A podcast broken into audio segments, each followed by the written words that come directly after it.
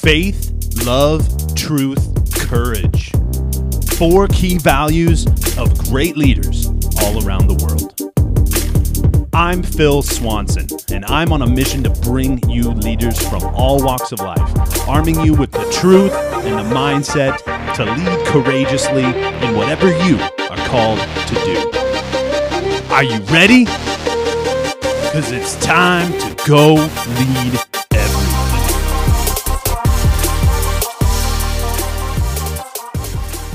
Y'all didn't know it, but uh, we got some special walkout intro music for this guest. Come on.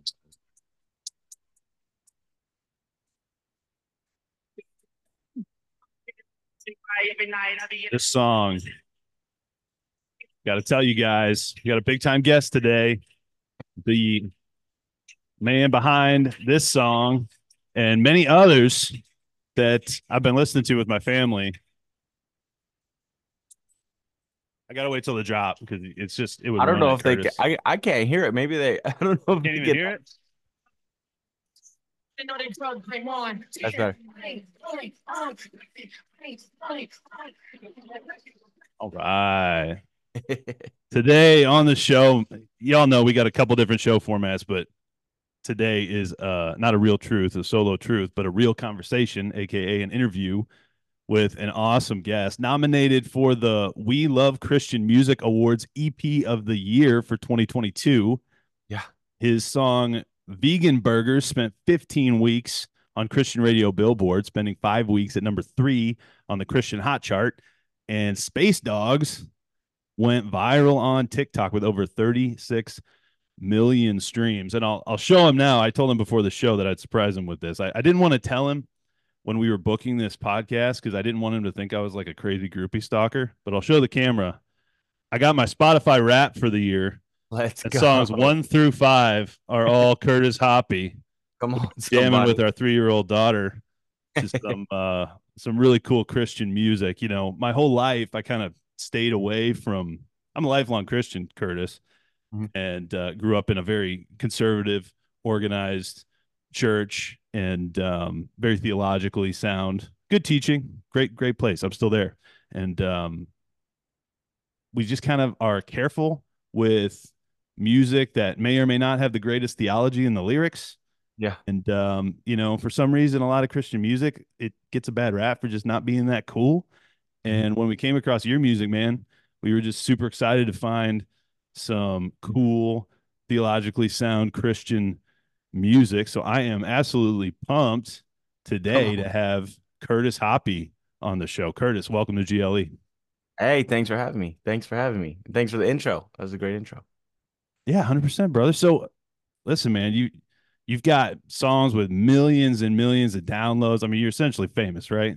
And you know, the world today is cool. You can just DM famous people and and uh, connect with them. But uh, obviously, you've come a long way probably since the start. So, you know, maybe just for me, since I'm just meeting you for the first time, and the audience, give us a little bit of your backstory. Like, how did how did Kurtis Hoppie get to millions of downloads and sitting on and singing on stages, rapping on stages, and making music. Well, it's kind of a long story. If you do you want to hear like testimony, you want to go music or you want to go testimony a little bit? We can do both, but maybe let's start with maybe let's start with career music, and then we'll get into testimony later on. So I started making music in like 2013 and uh, I wasn't a Christian. Um I just was a dude who felt led to start making music and I was like kind of uh like anti-Illuminati type person. That was kind of my honestly like oddly like the thought of when this Illuminati thing popped up and me being like almost consumed by it and always being honestly like just smoking lots of pot and Was it like a Tupac thing, like a post Tupac death thing? No, no, it was more like uh just like literally the industry and like what was going on in the industry.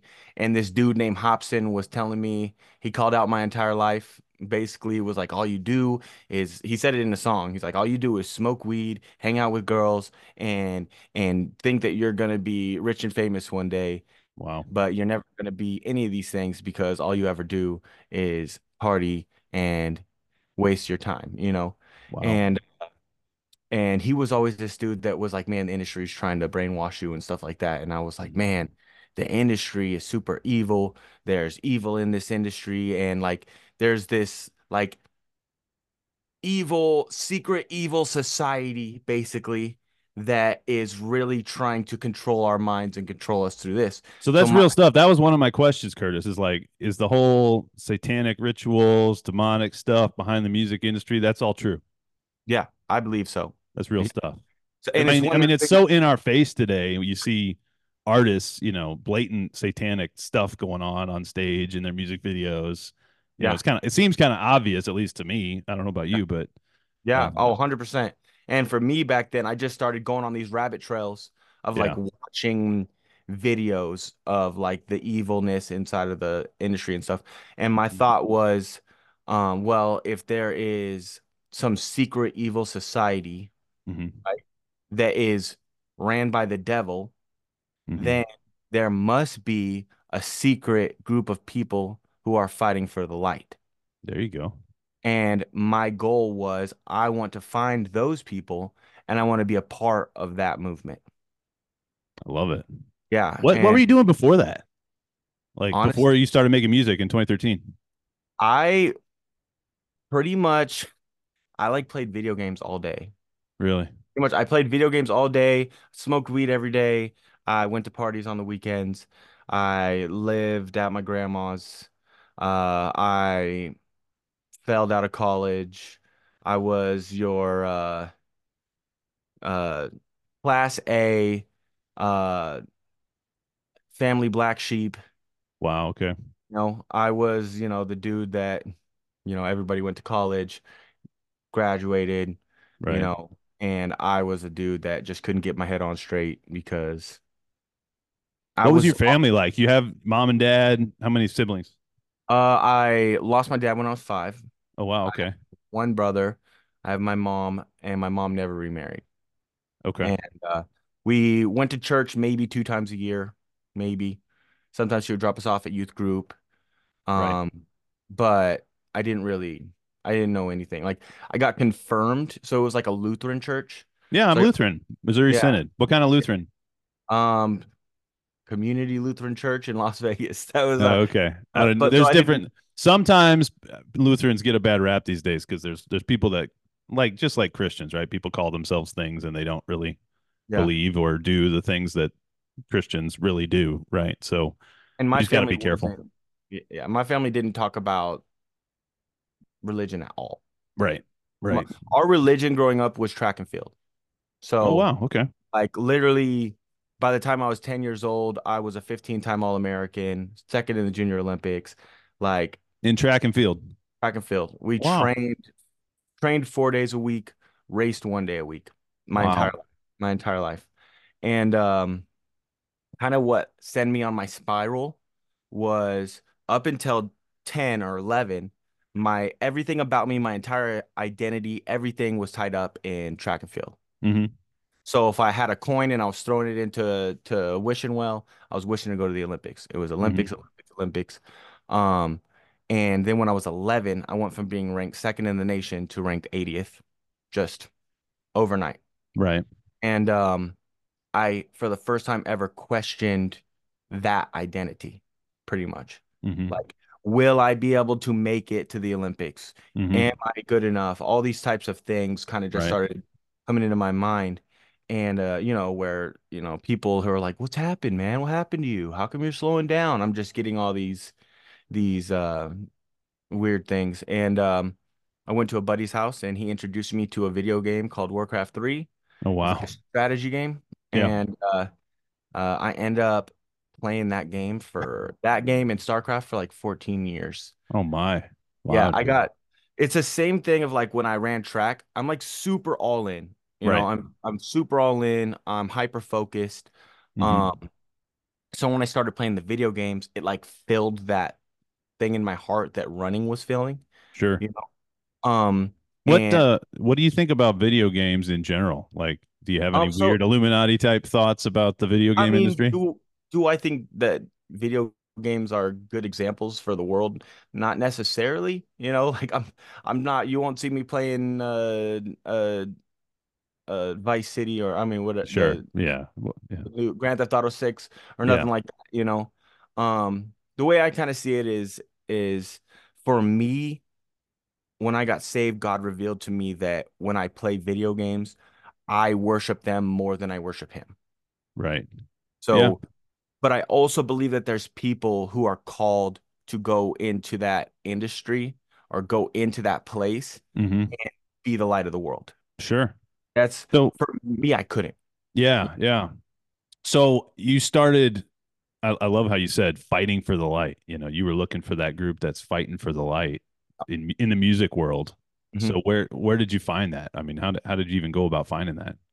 So I uh pretty much just started searching for truth. I had a whole lot of uh anxiety and a whole lot of like sleeplessness, you know, that comes from smoking pot every day. That comes Right. from, you know, just not having any actual like um purpose in your life. hmm There's like no purpose in your life. Suddenly like all these things, you know, especially being Right. high and uh uh you know, went through like like some thoughts like suicidal thoughts at times and and massive depression and and really really bad um insomnia and and stuff like that and um so I started making music and I was putting it out and as I was putting it out I was starting to gain this traction right Yeah. and as I was gaining the traction, God put it on my heart, which this is before I knew who God was, but he would put things on my heart as I was going through my Mhm. life. And uh he put it on my heart that there's power in my music, Mm. right? And that people are going to idolize what I'm doing, whether I want them to or not. Hmm And in the end, I'm going to be held accountable for every word that I put into Mhm. my and if I'm going to do this, I need to make sure I'm giving them the truth, Right. right? So I start searching for truth. Mhm. And for me at that time, it um Jesus didn't really cross my mind fully, you know, because you know I went to church as a kid. nothing super special happened. Were you baptized as a kid, as an infant? A baby? Yeah, as a baby. Yeah. Yeah. so I was baptized in in the Lutheran Church in Las Vegas, Nevada. Grew up in Las Vegas. Interesting. Interesting. It's Um, interesting how like pre-baptism, pre-exposure, really to the church in general, you felt like the Holy Spirit was putting stuff on your heart. I was baptized as an infant too. and and, and I didn't even know necessarily that it was the Holy Spirit, but I just knew I knew I knew God was there, you know. Right. For me, when I thought of Jesus, it was like, okay, yeah, cool dude, respect to his name, Right. uh, He's a great guy. great guy, Yeah. and but and like so if somebody growing up would say something like just blatantly disrespectful about Jesus, I'm like, bro, Sure. what? Like, Right. why are you doing that? You know? Um, but when I started seeking the truth, for me, Jesus was kind of like um old news almost, right? Hmm. It was like, oh, he's like the old dude, you know, he cool, you know, but I wanna I wanna find the truth, right? Right. So uh, I dived into New Age Hmm. personally. Right at the beginning, I dived into New Age, like because you know I'm like, okay, meditation. I start doing meditation. I start learning about chakras. I start learning about all these things in this thing called spirit science, hmm right? Which to me I didn't understand was uh, you know, witchcraft that I was part partaking in. Um, See, I think a lot. uh, This is a really important point. I think because a lot of people, th- th- like the world's mixing these things these days. They try to kind of blend it all together and make it seem the same. Am I wrong? yeah, yeah, that's that's definitely they they just wanna I don't know they want us to do something other than find the real truth. Yeah. right? Because the real truth actually just like it's Sets you so free. con- yeah, and it's controversial too. It's just Yeah. like it stops the devil in its path, Right. you know, because it's like, oh, if Jesus is who he says he is, then all this stuff is is kind of witchcraft. If you if you just you know if you really put it in you know into truth, it it is. And so for me, I'm searching in this place. I'm you know I'm I'm learning how to you know get in touch with the universe and all that type of stuff and Sure. find my peace. And that's what I was looking for. Right. And I had a buddy of mine come over, and we were gonna make a song. And uh, he's kind of I I would see him if I look at him now, he was like a little more of like a backsliding Christian, you know, because he never talked about Jesus. We smoked weed together every day. Mhm. That was you know, that was it. That's what we smoked weed and and uh, made music. Right. And one day he came over, and before we were gonna make the song, I was like, "Dude, you want to spend some time uh meditating before we make the song?" Um, and he goes, "Well, what are we meditating about?" And I said, "Well, uh, I want to let's get in touch with the with the universe, and we're gonna get more lyrics. I promise. It's gonna help us to write this song." And um, he says, "Well, if we're not meditating on Jesus." then that's witchcraft and I don't want any part of it. I love that. Yeah. And I, yeah, it took me back or I'm like, Ex excuse me, you know?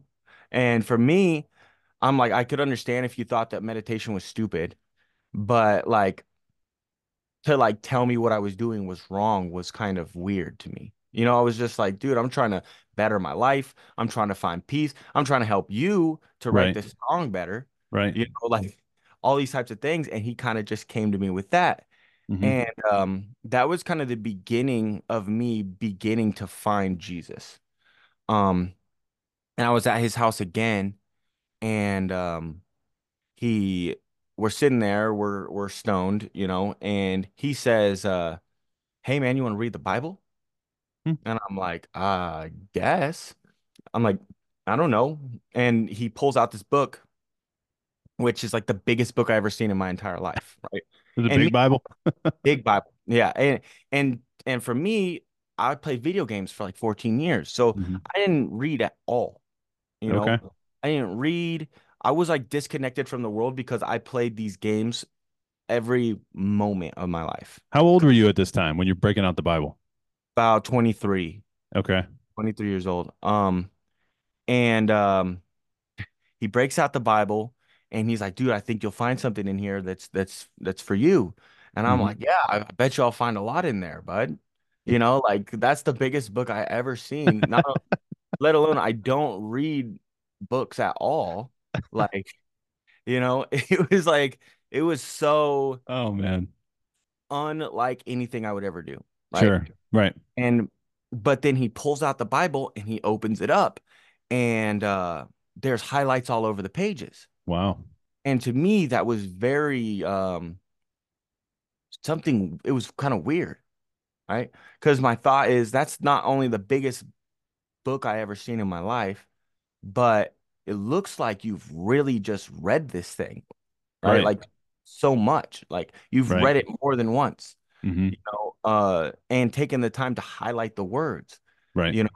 And um, so he started reading it, and it felt like every word was just hitting me right where I was needing help.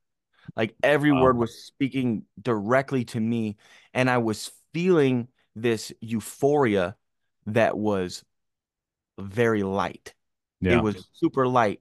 And my thought was like, what, like either this is the best weed I ever smoked. Yeah. You smoked some some funky weed.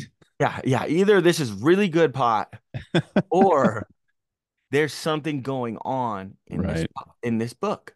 Right. You know, because I'm feeling higher than I've ever felt, but it's like almost like a pure. It's like it was just like this, like it was the presence of God. You know, I felt the presence of God on me, which um I feel like weed tries to imitate, you know. Interesting. Um Interesting. and um You know, it's funny you say that. I I had I took this note while you were talking because I've heard a lot of people, even self-proclaimed Christians, they're talking a lot about like ayahuasca and these like drug high experiences where they they meet and see these beings, and some mhm. of them can, you know, they they consider them God type experiences. And uh, what do you think about all that? Do you think it's demonic, or do you think it could be God experiences? um I think it's demonic, but I believe that sometimes God can break through Sure. certain ways. So for me, I don't tell this one very often, but uh in 2008 I was at the lowest point in my life and my I was like selling weed in Oregon and not doing very good at it. I was just smoking it all. I was just in the worst worst place in my life. And um my drug dealer said, "Hey, I got some mushrooms, man. You want to take some mushrooms?" I said, "Okay, sure, man. Let's do it." You know? hmm And um I took these these mushrooms and I had a really a really really really crazy type of uh trip. Yeah. Um, and I got, you know, like taken out of my body and I got confused and a lot of weird things and Was it in the scary? Was it like were you like fearful in it um or so two sides of it. So at first, uh so what happened was I got taken to this place um because I just started thinking things and they were feeling really real. And my girlfriend at the time was like uh, we were watching this movie and I felt like the the villains that were coming to get these people in the movie were were actually hap it was coming. Like I was like these people are really coming for us. wow. uh, she's like, "You're being crazy. You're ruining my mushroom trip. I need you to get out of here." Basically, and she put Yeah. she put me in my room, and um, just having all these thoughts um about life and like becoming who you you want to be in life, kind of, and like kind of I don't know. It, it was kind of weird, but um, or it was kind of like this thought of if you want to be an actor, you can be an actor. You just have to work towards it. It doesn't just happen, type of thing. Like I don't Right. know. But then suddenly I got like taken. My conscious got like taken to this place, hmm like outside of my body, and I see a body of light in this reality, and in this light there was all these other tiny little lights Wow. right? And it was like, oh, this light felt like uh like it was like almost like God and all the Right. little lights were people and we were all connected to this little light, right? Interesting. And I was feeling like maybe this is heaven. Wow. And um suddenly I got woken up out of this place and I was confused because I was like maybe heaven's on earth. hmm This is a crazy story. Okay. So, and I'm trying to go through Earth, and I think that I discovered this secret that Hmm. heaven is on Earth, Yeah. right? But quickly it proved to be false, hmm right? Because, you know, my thought was like, me and all my friends, we can be superheroes now. And we, you know, I like had this, it, I went completely crazy, right? Yeah. Yeah. I can turn my car into a Lamborghini. Like, the Earth is my playground. So, I'm in this place that felt like heaven but was not and then everybody's like dude you're you're being crazy and I'm like trying to run outside and they're like dude stay inside stay inside and I felt like I was being pulled between heaven and hell Wow. Interesting. and um yeah so after that they put me back in my room and they're like stay in your room don't do anything and they turn out the light. Mhm. and now it's dark. And um I get taken to another place and now it's complete darkness. Hmm and in this darkness it's just me myself and I. Hmm and it's pure sadness. Right. so I'm in my room and I felt like I was shown that there was a heaven but I don't get it. Hmm. and now I'm stuck in hell for eternity Wow. that's what I felt in that moment and I just cried and it was like there's no escaping this it's Wow. not going away and it, it was really horrible and um so the next day I woke up I didn't really remember anything Really? yeah and um so a couple weeks passed and I still don't remember anything Hmm. and then uh my my drug dealer was like hey man you want to come by and talk about uh the the trip because it was kind of crazy. Everything that happened was kind of crazy. And uh I'm over there and suddenly everything starts coming back to me. Hmm and um my heart just started beating so fast and I was so scared. I was so scared because I remembered in the mushroom trip there was uh, what it felt like someone else there, hmm right? Like almost another voice that was dark Hmm. and it was it was scary. Yeah. Um, and this time I was bringing, I was going back and Hmm. remembering everything, and I was starting to hear that voice again. What the? And I was like, no, I don't want this. I, I didn't take any mushrooms. Right. You know, like Yeah. You're sober right now, right? I'm, I'm, well, I smoked, I smoked some weed, which I, that's what I always did, but, Yeah. Yeah. Yeah. uh, which I'm sure that can also re-trigger Bring it all this. back. Yeah. Yeah. Yeah. But um, so I got so scared that like I couldn't take my mind off of this thing, and I feel like the enemy was trying to um kill me because Hmm. the thought that was going through my mind was, "Hey, you found heaven, but heaven's not here on this earth, and your only way to get to heaven is if you take yourself out of this earth because your body is a prison to your soul." Wow. That's what I was hearing. And it was almost like this thought of take your life so that Right. you can spend eternity in heaven. It's like a sinister, like to me, it's almost like a Judas mindset. It's like, oh yeah, he's the son of God. We'll sell him. uh, We'll sell him, condemn him to death, and then you know that'll take care of it. He'll he'll he'll get out of it, or you know, become the Messiah we're all waiting for. And then, Mhm. oh wait, that wasn't God's plan, Judas. You took it into your own hands, Yeah. and then he went off sadly in despair. Right? Yeah. Yeah. So so I'm sitting here and my and my heart's just beating so fast. Like Yeah. I probably had a hundred BPMs for like Wow. six hours. And I couldn't stop thinking. I couldn't stop thinking. And like my girlfriend at the time was like, let's watch a movie. I watched the movie, but the whole movie goes by and I'm just thinking. Like I'm not, I didn't pay attention to one second of the movie. hmm And at the end of the day, I had this moment um, where I was able to find peace. And what I came to the conclusion of at the end of this thing was there is a heaven and there's a hell. And what I do on this earth is going to determine which of these places that I go. And if I Mhm. were to take my life now, even if that's what it was, I wouldn't end up in heaven. I would end up in hell. Mm. And I came to this conclusion that I needed to live a life Mhm. that was worthy of heaven, right? But like, but I didn't understand it was Jesus, Right. right? Right. And the one thing that I tell people who are like super mushroom advocates and stuff, the difference between my trip and a lot of other people is when when I came out of it and I came to that conclusion, hmm every little thing in me said, don't touch mushrooms ever again. Yeah. Don't ever do it again. Like, Right. because you might not come back, Right. pretty much. That was like, so for me, when it's like, oh, this brings you closer, and then they're like, yeah, just keep taking mushrooms. Yeah. like, no, like Uh-uh. that's that is not what I got out of this. I got don't touch these things. These things are scary and you don't need them. You know, it's funny. I, I come from such a different history, Kurtis. Like I've, you know, I've used alcohol, tobacco, um, taken some opiates, I guess, when I got my tooth removed in in high school or whatever.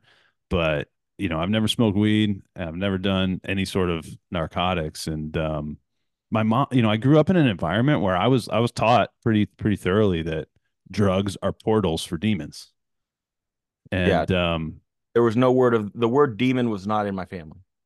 yeah, yeah. Well, call them demons, spirits, whatever. Yeah, but Or yeah, anything. I mean, No, or even even Jesus. We didn't even like my family Right. didn't talk about yeah, it's wild. But it's wild to hear you talk about these experiences because I'm almost think, you know, it's it's like reinforcing, like, hey, maybe I was taught right growing up. Definitely. Yeah, Right. you were Because you always wonder, it's like, eh, I got I got friends that are self-proclaimed Christians that Mhm. smoke marijuana and they seem like great people and you know that, that's cool but um you know it doesn't seem to like impact them in a way that makes them do things that are not Christian um Yeah. at least that I've seen but um you know I don't know I just never had a desire to do it and I figure if I do it and like it I'd want to do it all the time so I don't want to do it and if I do it and hate it then I'd regret doing it so why bother doing it anyway yeah, there's no reason, no reason to do it. That's Right. why that's why I try to stay away from like video games yeah because because I know that I'll really enjoy it and you're then- all or nothing you you get into it exactly. Yeah. And I I like the uh the contest of it. You know, it's Um, so so interesting. You uh, you talked about fighting for the light, Mhm. and um, you know, I've heard you say a couple times just about how, like meditation, for instance, it's like a, a really trendy thing now. Like you got to meditate, and it'll change your life. But if you're not meditating on Jesus and God's law, then you know it's demonic potentially. Like Um, you're you're you're trying to access a realm that was in a way that has not been granted to you right. through God, So right? You said you're fighting for the light in the music industry, and I feel like GLE and and Phil Swanson are fighting for the light. And and I've felt this call when I started this podcast, fighting for the light in the personal development world, in the Napoleon Hills, the you know all these books on personal development that kind of dabble into this universe. They call it the universe or uh, Mhm. infinite intelligence, or you know, there's always some name for tapping into manifesting stuff. Yeah. And Which I'm um, sure that you could probably kind of do it, but I just think it's very uh it's it's evil and I don't think it's sure, gonna give you any joy. I don't think it's pleasing to God. yeah, Um I uh, agree. you can have probably some sort of joy, but Sure, you know, you earthly have joy, like right? money, money, I've found that money does provide joy to a per certain level, right? When you could pay your bills, you don't have to worry about your bills, you don't have to worry about all of the essentials in life. hmm But beyond that, it doesn't do anything. It doesn't add joy. You know, Right. it it just it just, you know, uh, like things don't necessarily make you happy. You know, it's funny. I've I've actually heard a study that um, they they followed like a hundred different people who you know they followed them like their whole life from like it was like a 70 year study or something crazy like that. And um, they all ended up with different income levels and et cetera et cetera. But what they found is once people had their basic needs met you know they had clothing they had food they had a safe a dry place to sleep you know basic basic needs you know making i don't know 60,000 a year something some basic type of uh income. Increasing your income beyond that actually decreased their happiness. More more money, more problems. exactly. It's, it's interesting. It's interesting. Um so you have a fascinating story Kurtis. I'm i'm uh so let's just close out you know jesus found you here in your in your 20s you're reading the bible with your friend. Yes. let's kind of close out your testimony here. Like what what happened after that? You're hearing you're hearing god's word So yeah, he reads the word to me and it just hits me and um he comes to my house again. He brings his Bible. Well, no, I usually would go to his house. He came to my house when we were gonna make music Mhm. and he brings his Bible. Uh he asked if we wanted to read the word again. And this time I'm like, yeah, man, I would love to. My mind's like open to the thought of reading this Bible because of the way it affected me last time. sure Um, and then he asked me if I had ever given my life to Jesus. And I said, well, I got baptized when I was a baby. And he said, oh, that's not giving your life to Jesus, though. Giving your life to Jesus is asking him into your heart. You're giving your life to Jesus is truly uh, asking him to be the Lord of your life. You know, Mhm. he taught me how how to do that. And that night, in my own time, he I was just laying in bed and I asked Jesus into my heart Mhm. and um didn't know what it meant. right I, I never one thing with me is I never really had people teaching me all that much, uh, especially at the beginning. Um, so I gave my life to Jesus and I didn't know what that meant. I didn't know what I was supposed to do. I didn't know anything. I just know I just gave my life to Jesus Mhm. and he left his Bible there. And I would start going to bed and I started feeling so so the first night I was walking by it and I felt like there was like um like a jolt that like made me look over at the Bible. Mhm. sitting on this counter and I felt like it was like read me. Right. And um my thought process was I don't read books. Yeah. Like I'm why would I read this? I I mean I'm not just gonna sit here and do something that I don't do. I right. I, I don't know if I want to read that book. Not to mention even though I'd already given my life to Jesus this was my two thoughts was either either that book is the most evil book in the entire universe. Right. Or it's the answer to everything I've tr- been trying to figure out. Right. And it, it is my way to the light. And um but the first night I didn't pick it up and read it. And the second night I was going to bed and the same thing happened. Mhm. And I said, okay, fine, I'll read it. Um, so I go to bed and I um don't know how to read the Bible. Mhm. really. So I just start on page one, Genesis chapter one, page one. Right. And by the the time beginning. I got to like page two or three, um, I started feeling sleepy, Right. right? So I was like, man, I feel kind of sleepy. Mhm. And I went to sleep. And the next day I woke up and I was like, man, that's the best sleep I've had in like three years. Wow. Like, uh, because I had so much anxiety, so much insomnia, so much of Hmm. this stuff that was just eating at me. right. And uh, so I decided I'm I'm gonna read it again tomorrow Yeah. because even if it doesn't give me anything, at least I'm gonna get some sleep, you know? You're So getting I'm- a taste of the peace that surpasses all understanding there, Kurtis. Yeah, yeah, That's awesome, brother. definitely. Uh, but at the same time, now I'm doing it every night, and I'm kind of like, okay, like I'm in the middle of Exodus, and I'm like, okay, this is all great, but where's Jesus? You know, and now I know I can go back and see Jesus in all these stories, but uh, at that time I didn't know. You know, Mhm. I was working as a coffee barista at a coffee shop in where I lived in Centralia, Washington. Mhm. And my boss, not knowing what I had been going through, and honestly, I think he just wanted me to work on Sundays. Uh, he was like, "Hey, man, you want to go to church with me Sunday?" And I said, "Yeah, I would love to go to church on, on Sunday." You know, I'm like, I'm like, this is the exactly where I want to go. Yeah. No, I want to hear learn about Jesus. That's awesome, man. And uh, so I go to church. I'm sitting there, and the pastor uh starts talking. He starts talking about Jesus, and I'm like, "There's there's the guy I want to hear about," you Right. know. And um, he, which I never heard him do this ever again, but he um challenged us to come to church every week that month. Mhm. And I said, "Challenge accepted," and I made sure that I was doing what I needed to do to make sure I was making it to church on Sunday every weekend. That's And awesome. yeah, yeah. And then in that month, I got plugged into a young adults group. Right. And I'm in this young adults group. It's cool. And I remember them asking me, like, turn to John chapter five. And I said, Where's this is kind of embarrassing, but I have no idea how to do that. Yeah. So Right. they taught me how to read my Bible. Yeah. I said, where should I read this thing from? You Mhm. know? And um, they told me to start in Matthew. So I started in Matthew. Mhm.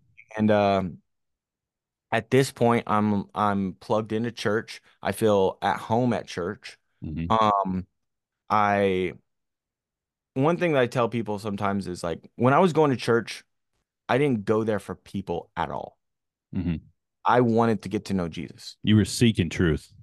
I was seeking truth. I was like, these people might all be messed up. Right. I'm going there so that I can figure out, you know, find Yeah. my people That's So awesome, man. People just hate. They're like, oh, Christians are this, or I don't like the people at church, or this and this. I'm like, don't go there for the people. Right. Go You know, that's there. a- That's amazing, Kurtis, because like I, I just did a podcast on this because I've heard some Christian entrepreneur friends of mine talking about how they're seeking, you know, they're seeking. The Bible says to seek. So I'm seeking. And, you know, I hear them talking though, and uh, like it makes me question like where you're seeking matters, right? And you said earlier you saw the Bible and you were like, this is either the most important book ever or it's like the worst book ever. And I Mhm. saw this uh, my my mom actually sent it to me. This uh, C.S. Lewis quote.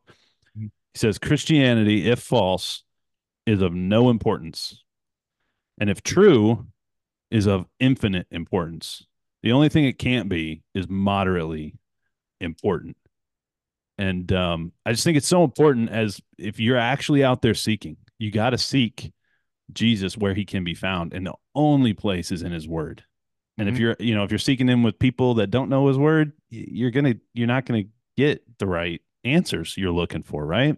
It's like being unequally yoked, kind of, right? Where you're, Yeah, you're both trying to, you know, it was like me when my buddy first told me Jesus is the way, and he's telling me like, I'm like, so, so he said, there's only one way to the Father, and that's through Jesus. right. And I'm like, so you're telling me that Buddhists who spend their entire life right.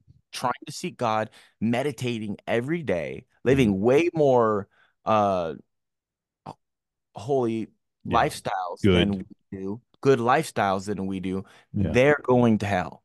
Right. And he's like, yes.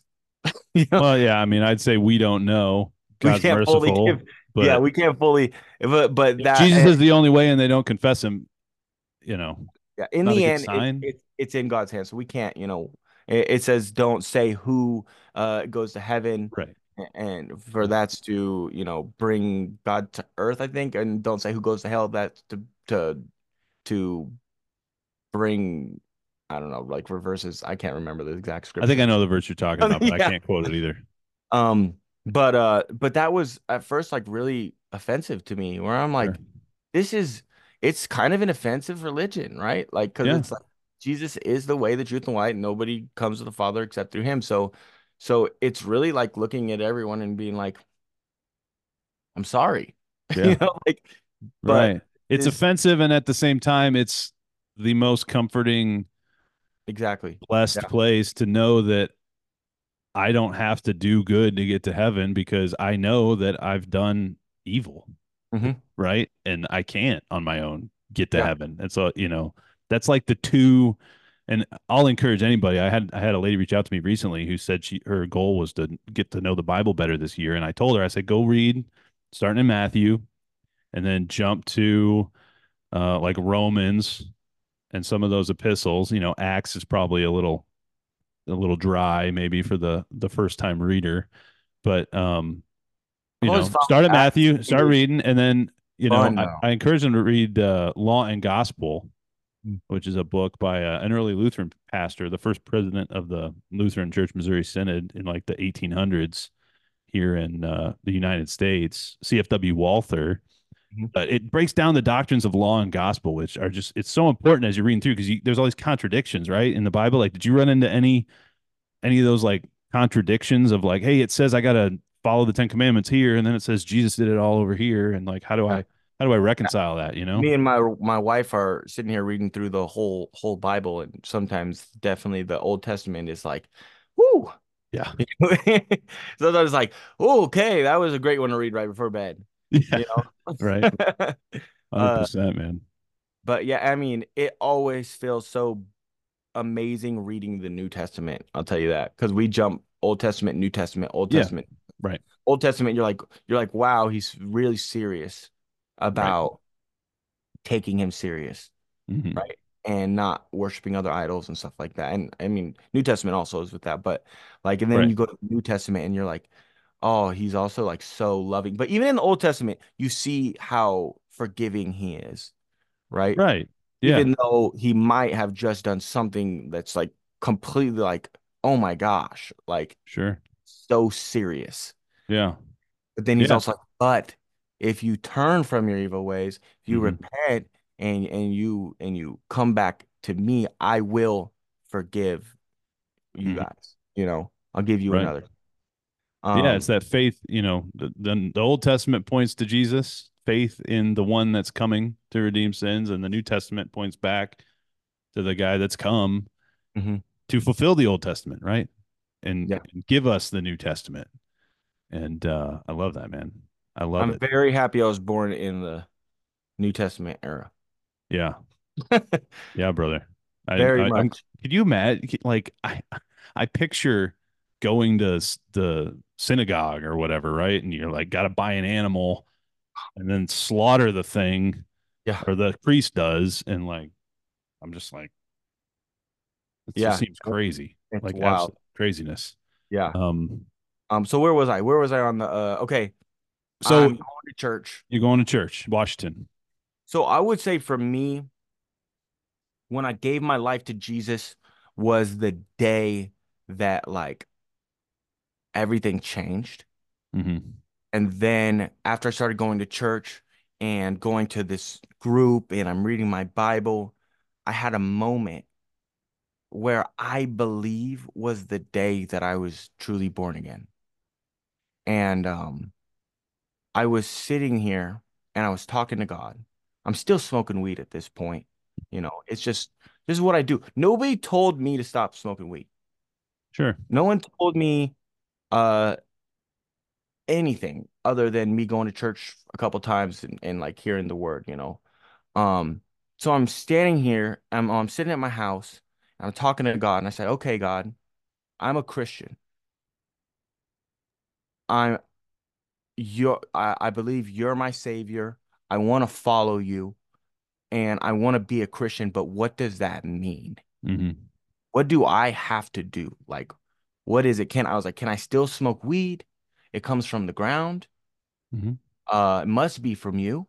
hmm Uh, can I still at least drink on the weekends with my friends? hmm Because life's gonna be really boring if I can't, you know, do the things that I've done in life to have fun. Yeah. You know, can I even still make music?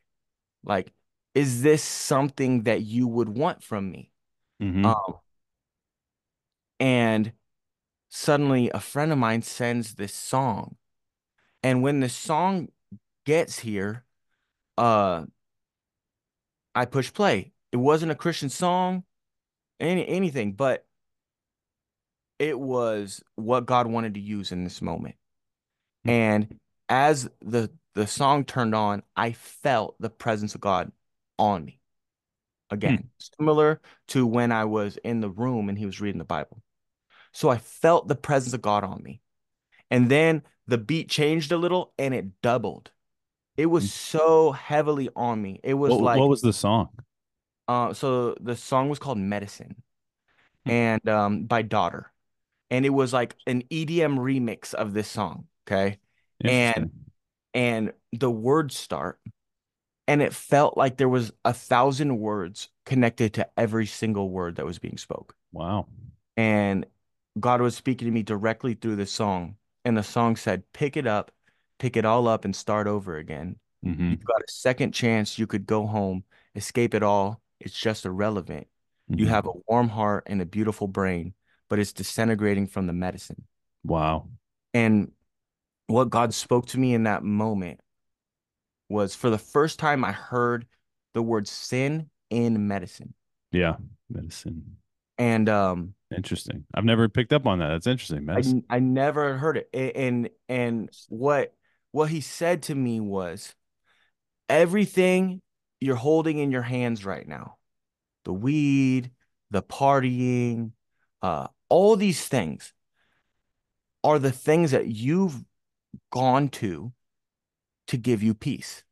Right. And the reason you're afraid to put them down is because you don't think you're going to be able to find peace without them. hmm And he revealed to me, he was almost like, I'm not even mad at you that these things have control. At this point, it was like this forgiving feeling. It was like that these things have controlled your life for so long because Right. this is the only thing you've known to be your Right. peace. Right. This is what your family knew to be their peace. This is what your friends knew to be their peace. So why would you not? hmm You know, uh, Wow. and, and he revealed to me that all of these things were all counterfeit gods hmm that the world is running to to fill a God-sized hole in their heart. Right. But as we run to them, they bring us up and then they bring us further down than they brought us up. hmm As we continue to rely on these things to fill us, they in reality give us a momentary numbness and then destroy our life behind it. hmm And God said, when you're Christian, you rely on me to be your peace. hmm And if you would trust me to set these things down for a moment and run to me to be your peace, hmm I will do everything that those things were trying to that you were trying to get from those people and more. Wow. I'll I'll fill your heart. I'll take I'll give you peace. I'll give you hope. I'll I'll, I'll give you a path. I'll Mhm. fill your heart till it overflows. And instead of destroying your life in the meantime, I'll restore your life. Wow. That's And amazing, brother. yeah, and I the the spirit of God was on me so heavy, Mhm. so heavy that I just sat there. I hadn't cried for maybe three years. I didn't cry when my granddad passed away. I didn't Mhm. cried in and I was in the hospital holding Mhm. his hand. I I was just constantly like numb. Like Yeah. I was like sad and stuff like that, but still just numb, hmm you know. And I Wow. hadn't and I sat there and I cried tears of joy for three hours straight. Oh my goodness, I man. was just sitting there just so happy Yeah. it felt as though I had a second chance. Yeah. And um That's an and amazing story. yeah, As a life, it, so I'm I grew up lifelong Christian. I always knew I believed Kurtis, and um, there was a time I remember. You know, I I don't think of it as like getting saved, but there was a time in my college years where I was partying with some buddies. It was actually the night before Easter Sunday, and I got I drank a lot. I woke up and I had thrown up in the bed that I was sleeping in, and uh, I went to church, and I was still so sick. After church, I went to meet my buddy and his parents for for brunch, and uh, I threw up in the parking lot before brunch after church, and I was driving home back to back to my uh, my dorm, and I remember just thinking, man, I'm a hypocrite. Like I go to church and I say I believe this one thing, but I'm just not living, I'm not doing what I say I believe. And I remember just kind of this distinct moment of like, I just don't want to be a hypocrite anymore. Like I mhm. don't, I want to, I want to actually live out what I, what I say I believe. And, uh, you know, from then on, it's just been a fight. It's been a fight for that. And, uh, you know, I've grown and changed and still messed up along the way. But I heard, you know, you said about quitting weed. I heard a, a pastor talk about, you know, can can Christians smoke weed? And his his response was yes. Yeah. And then he said, but once you're a Christian, you're going to be studying the word and you're going to be in the word and you're going to be, you know, the spirit's going to prompt your heart. And um, if you need to stop smoking weed, the spirit's going to put that on your heart It's your job to and convict you of that, right? Yep. It's your job to listen what, what what God's telling you to do. And and the more you say yes, I believe the more he's able to um put in front of you.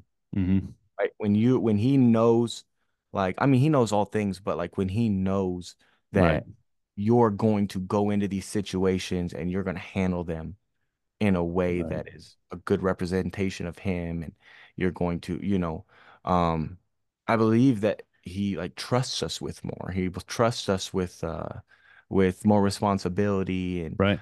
and, and all these things and and that's kind of like what god did with with the music was um if you're willing to give me everything i want to take you to places that you can't imagine Right. but if you can't handle yourself in these areas that he starts revealing to me as I'm going through my walk, hmm after I'm like really following him, you get to these places. It's like at the beginning, I feel like it's like the obvious, the Right. obvious types of sins. It's like, hey, you shouldn't be sitting around your house smoking weed all day. You shouldn't be listening to this music that obviously is grieving uh Right. the spirit, right? Mhm. Like you can hear it and be like, this is not of God. This is not of God. This is not of God. So you shouldn't be filling yourself with it, right? So you're like, oh, maybe I should stop listening to this type of stuff. Right. Uh, maybe I shouldn't be, you know, getting wasted. Uh, Right. you know, Both of those things. last two get, took me a long time, by the way, especially Yeah. music, because I love country music. I love all these different kinds of music, but the messaging is so bad. Yeah. It's just Yeah. bad. And and it's it's you know it everyone all is also on their own sanctification process too, you know? like 100% Hundred percent. so And I don't judge. I mean, I still I still go to the rodeo down here in Houston, Yeah, for you sure, know. you know, like uh but like there's certain things that you can listen to and be like, I definitely shouldn't be listening to this. Oh yeah, it's You know, just pure like evil. Yeah. yeah, so so where you're like, I 100% should not be listening to this. A Uh, hundred percent. but No, like, but yeah, he like cleans you up. He cleans you up there, and Mhm. then you get to these next levels of things that he wants to to reveal to you. Like for Right. me, the thought of like um saving myself till marriage Yeah. was not even a thought in my mind. hmm I didn't think that that was possible. I didn't think that there was such thing as this. I didn't even know about it. Right. Right. So so uh, I'm going to church and I'm sitting. We would go to Danny's after because like uh, as I started making Christian music, it started getting like you know like lots of people in the area that were starting to just get excited about everything and stuff like that. And we would all go to Denny's. And there's this girl that showed up at Denny's and she was wearing a ring. And I was like, Are you engaged? And she says, Oh, no, this is my promise ring. I'm waiting, I'm saving myself until marriage. And my mind was like, Oh, people really do that. like, that's a that's an actual thing. You thought it was just in the movies, huh? I didn't even know, not even in the movies. I don't Yeah, know. right. I, it was just impossible for me because I mean, I was exposed to uh, you know, like porn when I was in Yeah. like when I was like eight. Very Seven. unhealthy sexual environment. Exactly. In my family, my mom got my brother, uh, well, my next door neighbor got my brother a stack of Playboys when he was 16.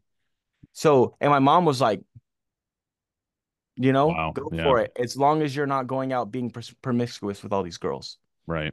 That was kind of my family's way of keeping us out of trouble. Was like, Um, yeah, consume this so that you don't do that because this is the lesser evil in my mom's Sure. Sure. eyes. But like, but you know, my mom was an amazing mom. She just, like I said, she was just very, you know, she's not to this day, she's not a uh a Christian. I don't know how single parents do it, Kurtis. Like I, I have a three year old daughter. I know you're a father, married now. Um, Married, waited till marriage. good for you, brother. Yeah. I, I just don't know. Like I see these single parents. I, when we were in the hospital uh, having our daughter, this lady was in there by herself having a baby, no husband, So sad. and I was like, I couldn't believe it. Like I was literally, it gave me all this perspective of just like all these single moms and dads around the world that like it would be so hard. Uh, you know, Yeah. I, my heart goes out to them because uh, you know, especially if you don't know God's truth, like struggling through those and, and toiling in that, they don't even know. They don't Yeah. even know that how the importance of it. or where to run for comfort, right? And of Yeah. course, you know, no surprise they do it in a bottle or in drugs or in something else, Or sports. Yeah. Like we didn't I didn't know. or We their career, right? Yeah. You Yeah. know, and and I lost for me, we always had a little bit of a of a she would always teach us really good morals and stuff. Like uh uh she we worked I lived grew up in Vegas for 17 years of my life. So like she took us to a uh a slot machine. And she said, This is gambling. This is a dollar. I'm gonna put a dollar into this slot machine. Now I'm gonna pull this thing. It's gonna spin around and look, we lost. Your dollar's gone. Right. Don't gamble. That's a good that lesson. wa- That, was it. You know, Yeah. people ask me like, "What if it like hit a jackpot?" And you know, like I, I don't know. Compulsive gambler your whole life, right? It didn't. It didn't hit a, Yeah. a jackpot. You know. Um, and uh, I lost my dad to uh drugs and alcohol. Oh, So wow. so and and mainly alcohol. So Hmm. we've had like this um this understanding of hey, you probably shouldn't uh become an alcoholic. Yeah. Might kill you. Yeah. You know. So Yeah. that's kind of been my family. We've never been like anti-alcohol. In reality, they like it's like big uh big beer drinkers, like nice, you know, craft brews and stuff like that. Is my Yeah, yeah, yeah. our last name's Hoppie, right? Yeah, so that's perfect for the uh, the IPAs, man. yeah, you know, The so IPAs. Hey, before we keep going, this is so much fun, man. I got I get distracted having so much fun listening to your story that uh, I forgot to tell the audience, y'all. If you're not following Kurtis, the Kurtis K U R T I S Hoppie H O P P I E dot com, the Kurtis Hoppie dot com. He's at the Kurtis Hoppie on Instagram, YouTube. Go check him out. Follow him. Subscribe listen to his music. He's got great stuff. Put it on your workout mix, whatever you got to do. Whenever you're getting hyped up, I like to listen to it in the morning before work, just kind of get me in a good mindset going to the office, get my energy up. But um, I want to kind of switch gears here, Kurtis, and talk about songwriting. I got some guitars back here. I've written some songs. I've uh, um, I had the opportunity to play a song I wrote at my brother's uh, rehearsal dinner. Um, another song I wrote at my wedding to my wife. Um, and uh, I can see uh, from just those small experiences, like I had this taste of like when you write something original and the audience crowd responds to it, like Mhm. it's it's a high. Like it's I can see why artists get addicted to going on tour and being on stage playing live music. And I just want to hear kind of your perspective just from the Christian mindset too, um, as kind of a twist to it. You know, what is it like for you performing music? And uh, just tell me a little bit about that, man. I love I love performing music. I love making music. I like right now I'm I have like I haven't released an album in like five years. And right now I'm sitting here on this like rough draft of my first album since I used to be Triple Three was my old rap name. And now I'm Kurtis. Kurtis Hoppie, which is my real name. And uh I'm sitting on my first album ever and like there's something that you get about creating when you create music and you like it Mm-hmm. right? And it like means something and it's powerful and it's like something that you know the only that, that no one else can make this song, Mm-hmm. right? They can make something similar or Sure. whatever. But Right. this song does not exist without the time, the effort, the story, the, you know, it doesn't exist without, you know, opening the canvas and getting started, you know? Um, and and I love it. So for me from the beginning was I found peace in Christ, right? Mhm. I always wanted to use music as a tool. Before I started making music, I didn't um want to make music. My brother made music. He rapped. I was his biggest fan. Um, I wanted to play video games.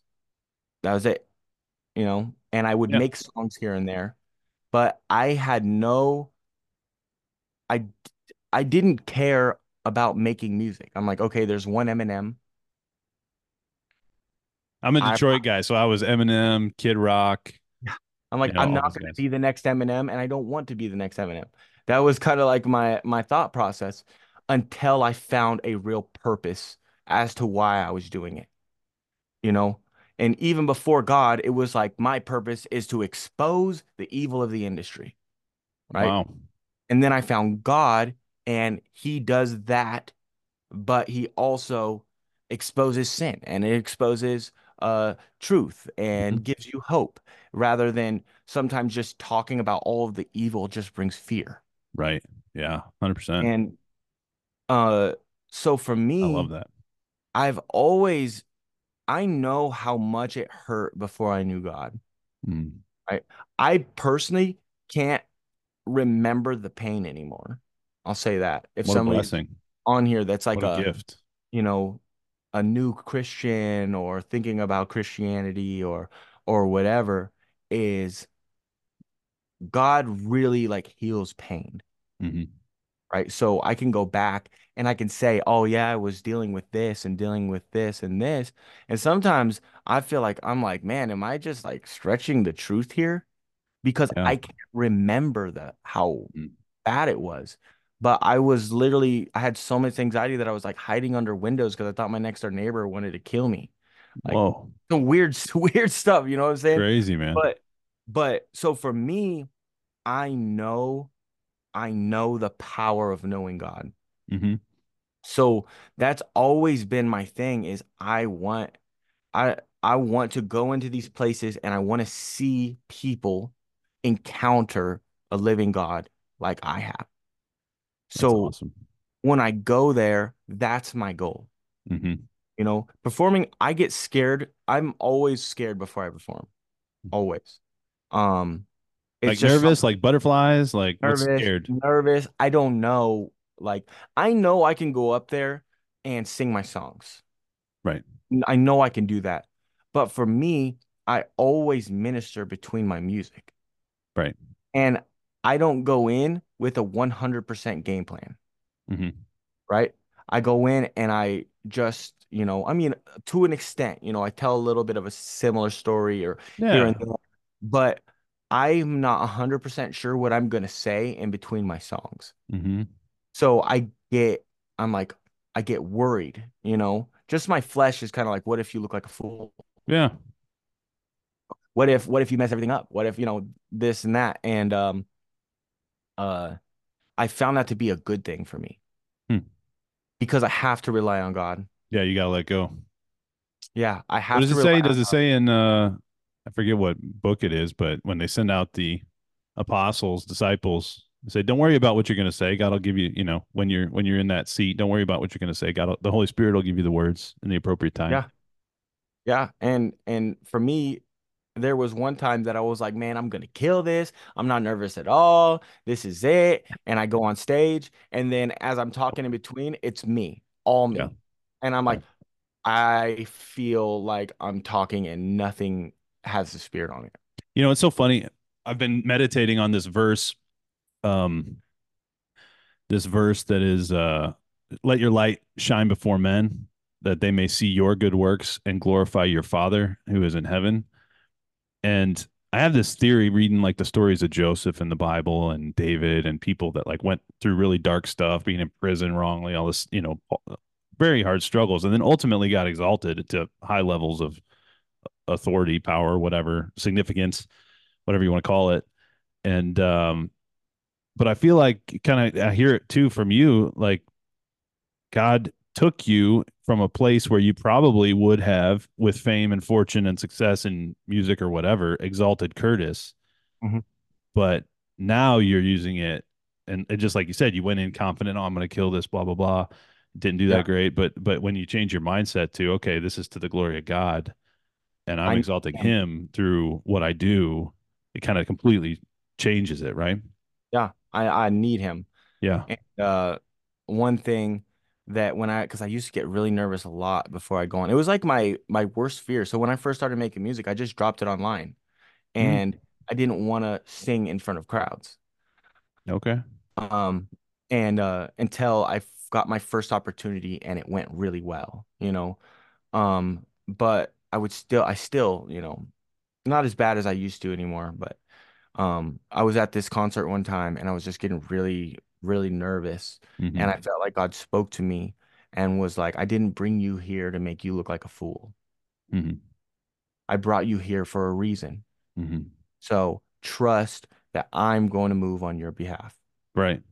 And, you know, so from that m- moment forward, before I go on stage, before I go on, I always, always just like give it all ask it all god. I ask god to to speak through me. I ask god to to right. to help me and uh show me the way and what he wants me to say. And you know so when i get on stage there's like there's like a fire that right. you meet me in person. Sometimes you know i'm a little stuttery or you know i'm a little I, I i don't know. But then when i go on stage it's like man i really feel like the spirit of god starts to to use me and like brings out this fire mm-hmm. and i can always feel it when like you know like god was moving in this set you know right um you know um it's so funny like i think when you see a success like yours and your story like it just makes me think kurtis how powerful God is, right? Like I I think when you see these Christians that have had these tremendous stories, like it's no doubt that it was God. Like nobody who looks at it can mistake that God acted in this way, right? To hear to hear some of the things you've talked about, especially just in this conversation, like um, it's pretty incredible. So how do you write songs, man? Like I in my songwriting, like you mentioned earlier, I didn't know if you, I could. I think you said something like I didn't know if I could write songs sober or without weed or without. Oh yeah, that was definitely a thing. Of yeah, not... so like, what did it like? What is your process now? Like, what do you do? Did you have trouble uh, with that or what? Not, not. It just depends. Sometimes you do, sometimes you don't. Right. Yeah. For me, it just depends on if there's something I'm thinking about. You know, right. or if I go in and and I like that song, nothing Mm-hmm. Nothing mm-hmm. was sometimes that song like that song came just I was making something I never planned to release. I love the I love the the idea in that song is so clever. Cuz you're like taking something like a high on drugs and you're yeah. comparing it to being high on Jesus. Like I don't know, I love it. And I it, think it's cool. And it kind of all of it kind of comes back to the story right. of who you are kind of, right? So for me, right. nothing the the the idea spawned from an old moment when I had gotten saved. Right. And I had gotten saved and I had had my joy back. I had like a glow about me. Mm-hmm. And I walked into this coffee shop that I had always gone to, you know, but I was always high. I was always right. kind of a, little more low. right? Right.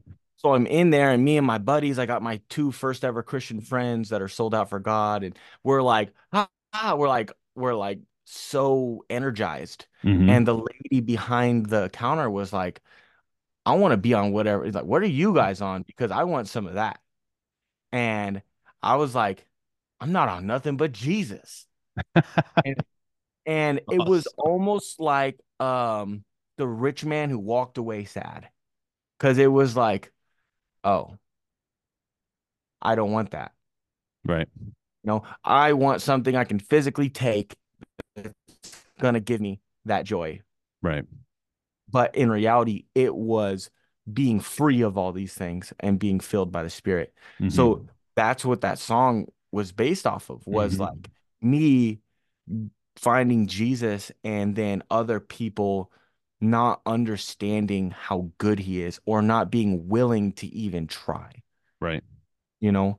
Yeah. And- I love that song. That's the song that got me hooked. What's the there's two like versions of it. There's like nothing and then there's nothing but Jesus. Uh, What's the difference? Like what what caused you to like remix it or whatever you did? So a buddy of mine who's uh oh One Love is his name. His name's Okay. Love. And he's like he does a lot of TikToks and stuff and he got saved out of the um like EDM, like heavy dubstep, like he got saved from that world and he feels called to reach that world. Huh. You know? So when that's when uh I was making nothing and I started uploading it, what happened was my me and my wife were driving home from church and like I said, I was never planning on releasing that song. Um, and my wife did like this video while we were just rocking out to it. And I was like, oh, that's such a good video. We got to put it online. And it was my first video to like catch traction ever. Oh wow. So I was like, I gotta upload the song. And that's when I met One Love. And he was like, dude, can I do a remix? Yeah. And I was like, let's do it, man. And we released it as a double single. That's So- awesome, man. That was that was his version of it. Both um, versions are super cool. I like both. Enjoy it. That's cool. I listened to the the normal one more than the uh the dubstep one. Yeah, they're super cool, man. Super cool. I love it, man. You you've shared so much good stuff, Kurtis, and this has been a blast. I could probably talk to you for another couple hours. Maybe we'll have you back sometime. And uh I just want to know, uh, you know, before you go, I gotta give another plug. If you're not following Kurtis, thekurtishoppie.com at the Kurtis Hoppie on YouTube, Instagram. Go follow him. Listen to his music. New album coming out. Tell us about the new album. It's coming. I haven't uh put an album out in five years, right? Five since 2018.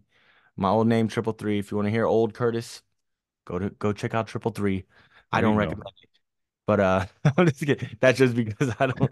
I I. You want to know, Kurtis, so you might not believe it because I'm pretty straight laced dude now, even though I got a my, my flat bill baseball cap on. But um, I was Philly B from the three one three Philly back in B. back in high school Let's go. in Rochester, Michigan. Let's and my go. buddy B Schnur, we we had like um we had an album we were creating. I grew up in the White Rapperville of Michigan, so Yeah, that was kind of like a thing I back could then, you know. see that being a thing in Michigan for sure. Yeah, Where and yeah, I went and I did a concert in Michigan, and it's very like I knew met people there like I know I knew Eminem or Oh wow. Yeah, I mean, I I drove by his house. He lived like right in my neighborhood. and they're uh, like he he used to show up everywhere, and he was weird dude. He was always on mushrooms or psychedelics or Yeah, he's weird, man, yeah, for sure. But um, have the Yeah, same so- as Eminem. yeah, tell tell us more about the album. What can we expect, man? Do you, you got timing or anything yet? Uh, I'm hoping I'm I'm hoping for for April. hmm We'll see. I have a lot of like little like little things to finish up and really just put Mhm. all the um the special uh the special sauce on the album. Very Um cool. but uh yeah, w one thing that I can say is that it's uh unapologetically me. Nice. And um it doesn't fit into any genre category. No genre. I like it. because for me, something that has been like a gift and a curse is sometimes I feel I'm like horrible word, but I'm like jealous sometimes of other other artists that can just make the same style of music over and over and over and over, and it just works for them. Yeah. But for me, it doesn't. You know, if I make a style for a while, You get get bored. bored. I'm like, Yeah. I also like this kind of music, and then I'll make that style, and then I'm like, I also like this type type of music, and I make that, and I make so it's like I'm like this this goulash of all these different styles of music that so I loved funny. growing up, you know, I love it. Um, but it's also nice for me because I have like built this brand around just making the type of music that I'm feeling in the moment Right. and writing what I feel like God wants me to write in the moment. You know, if I was ever going to make an album growing up, I've had this title in my head for decades, Kurtis. I'll share it with you. Feel free to use it if you want. You might not think of it as highly as I do, but I was always going to call the the album No Genre No genre. Yeah, because. I'm the same way. Like I get bored, I listen to all different kinds of music. I like all different kinds. Like I write songs that are all sort of different genres and uh yeah, like uh, I love that. I lo- I'm excited to I'm excited to listen to it, man. And you probably are going to think I'm crazy, but would it be totally crazy for me to ask you, Kurtis? I, GLE core values are faith, love, truth, and courage. Mhm. Would it be crazy to collab on a GLE podcast intro song? I mean, I could sure, I could sure try. We have to just sit. I don't I don't know if you allow people to commission you to to write songs or not, but anyway, you no pressure. You don't have to answer now, but I wanted Yeah, to put that bug in your ear. yeah, find the the right thing and just figure out what it would look like or what it would, you know, what what you're looking for, I guess, you know. Yeah, yeah, yeah. But that would be pretty sweet. I think it'd be fun, man. All right. Well, last question, Kurtis. I ask most everybody I interview this, and it's something that um, was one of the reasons I started the podcast. Is thinking back to being a kid and seeing, you know, even today, you got these like black and white pictures of your great grandparents, maybe, you know, maybe one or two photos of your great greats or something like that. And yeah, we have Uh, a, a photo book at my grandma's. Yeah. And, you know, now our next generation is going to see hundreds and thousands of videos on YouTube potentially. And that, you know, who knows who's going to find this podcast in our Yeah. future generations down the road. So, with that in mind, what would you want to leave the future generations with today? You you're called to do greater things than you could even imagine.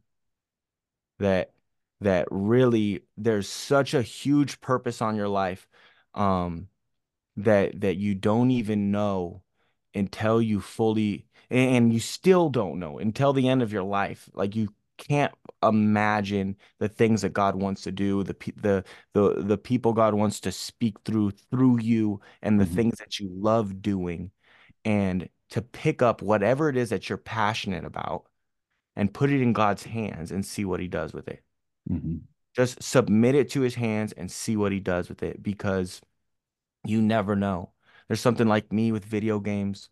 And I was like, I love video games. Mhm. God said, This is an idol, Mhm. and I need you to get rid of it and follow me. And like I said, somebody else could take that same thing, put it in God's hands, and God could say, Now this is a ministry. Right. right? So you take it, put it in his hands, and see what he does because because you're called to do amazing things, Mhm. and and nobody on this earth is an accident.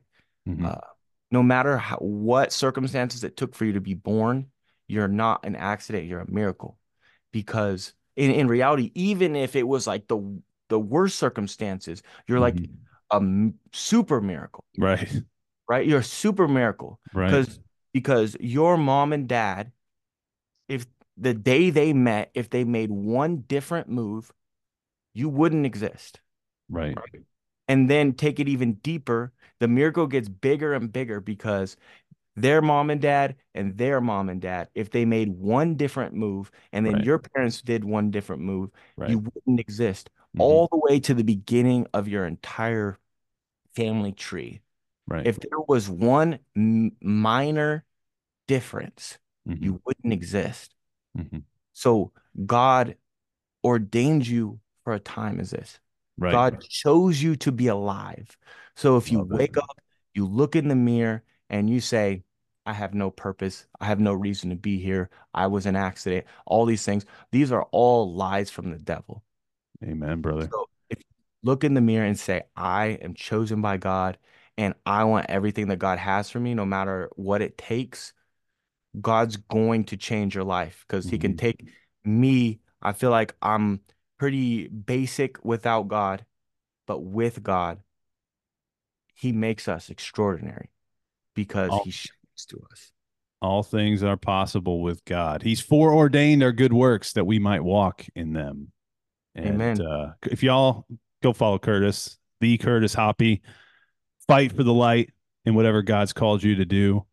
And uh, as you go, share this show out with somebody who needs to hear it and go lead everything. Come on, somebody.